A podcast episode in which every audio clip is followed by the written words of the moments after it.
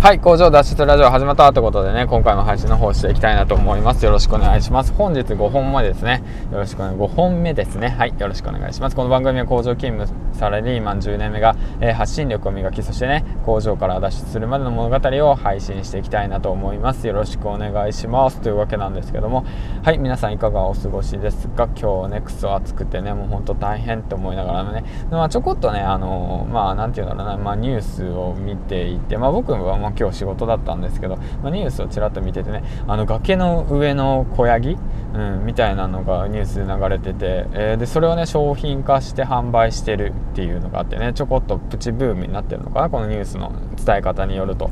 でそういうとこですよね本当思ったんですけどもそういうとこなんですよ。なんか今ねまあまあまあそうですね池早さんの大学池早大学の方で、ね、有料コンテンツ等で学ばせてもらったりだとかいろんなねそのなんて本を読んだりだとかしてね、まあ、お金持ち父さん貧乏お父さんとかもそうですよね。そういうとこなんですよね見てて。でまあこれを見て何を思ったかというとああそういうことかとね。あの目の付けどころがすごいなと。でそこでねまあチャンスをつかんでねしっかりと自分の商品を作ってでコンテンツとして販売してるなっていうことをね思ってうん、なだからまあそういうことなのかもそういうことってどうなどういうことやねんっていうの何回言うねんみたいな感じなんですけどもまあそういった感じでね、まあ、コツコツとまあいろんなものにねアンテナを張ってこれから毎日ね勉強していきたいなと思っておりますということなんですけども。はいということでまあ今日ね、えー、と5本目の方を上げていきたいわけなんですけども。えっ、ー、とですねえっ、ー、と何だったっけ？あそうそうそう。あの僕自身ねそのいろんなね肉体労働の方のね副業をやっていて、うん、過去にですねうん。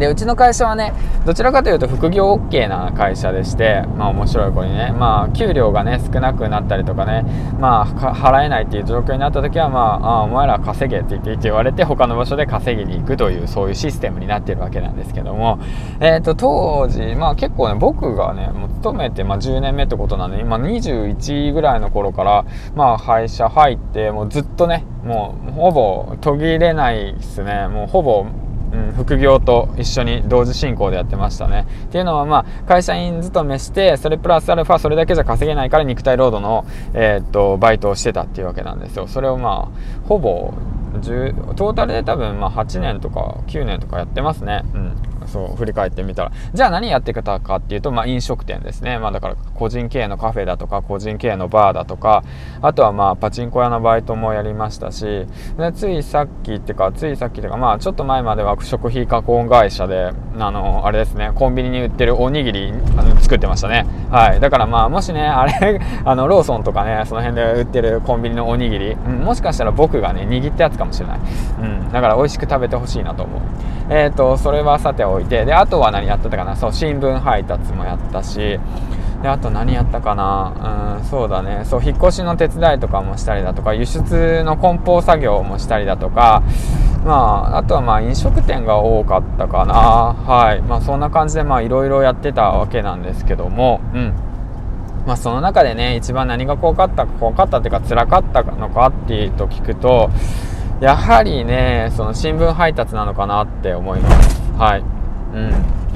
もう新聞配達が一番辛いなって思いました本当。あれはね本当にすごいやってる人本当に尊敬します。まあ僕自身34ヶ月かな続いてやってたわけなんですけどもあれはすごいよあれは。もう朝ね起きてねまあ、その新聞を配達するわけなんですけども僕自身ねその当時ねその新聞配達をやり始めた時っていうのはその土地勘が全くなかったんですよ引っ越して。うん。で引っ越して土地勘がない中ね何百件もの土地を覚えると。土地っていうかまあ家を覚えるっていうわけなんですよ。家を覚えてで僕配ってたのは朝日新聞だったんですけど、えーと、家を覚えてでしかもそのルートがあるんですよ。ルートを覚えて家を覚えてしかもさあれですよ真っ暗の中覚えるんですよ。めちゃめちゃ大変でしたよ。家を覚えてルートを覚えて。覚えてで何百件もね朝もポスポスポスポス入れていくんですよねでスポーツ新聞だとか子供新聞だとか分かれてるんでだからこの家は子供新聞だったなこの家はあただの新聞だけだったなあそういえばこの日はあのこの人は旅行行っとるであの新聞入れなくていいって言われてたんだなとか言ってすごい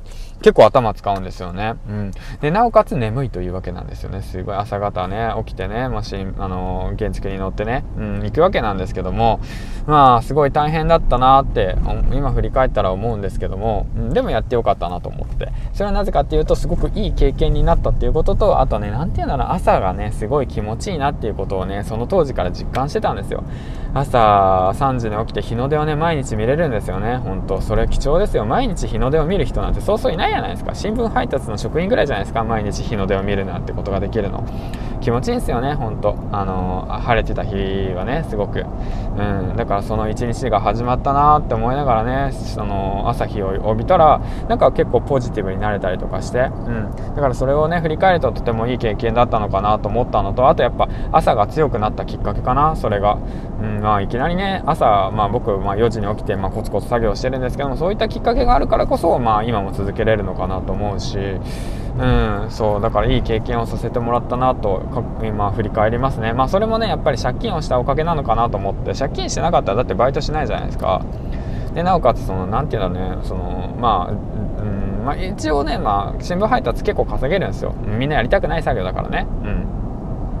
だからまあそれを選択したんですけども、まあ、やってよかったなと思う思いますね。はい。でももう一回やりたいかって言われたらまああのやりたくないです。辛いもんだって、まあ、そんなね甘えたこと言ったらいけないのかもしれないですけど、まあ、すごくいい経験になったということでね。えっ、ー、とじゃああのそうだな。もうこれをきっかけに何て言うんだろう。バイトシリーズ話していこうかな。過去のバイトシリーズちょっと面白そうなんであの話していきたいなと思います。はいということでねえっ、ー、と最後に木原さんのいいところなんですけどもえっ、ー、とそうですね。だんだんとだんだんと難しくなってきましたね。そこまで見てないのかよっていう感じなんですけどね。バレちゃうみたいな感じなんですけど。そうだな、うん、僕も MacBookPro 欲しいな、うん、いつも嫁の借りてるからな。うん、というとこなんですけどもそれをお前がテイクしてるだけじゃねえかよみたいな感じなんですけど、まあ、じゃあそうだね木屋さんにギブできることって言ったらまあそうだな。再現性可能なうんことを言ってるんですよっていうことをね僕が工場を脱出することであの何て言うんだろうなそのそうだな。一人としてね、うん、そうそう脱サラした一人としてなんか、うん、アピールできるんじゃないですか？ということでね。まあその長くなっちゃった。長すぎ長すぎ。7分長くなっちゃったのでこの辺で締めていきたいと思います。はいということでね最後までご視聴ありがとうございました。銀ちゃんでした、えー、ということでね、えー、おかげさまで1400回、えー、行きました。本当にありがとうございます。いいねコメント。えー、とねそうですね。いつも見てくれる人本当にありがとうございます。えっ、とフォローの方もよろしくお願いします。ということで銀ちゃんでした。バイバイ。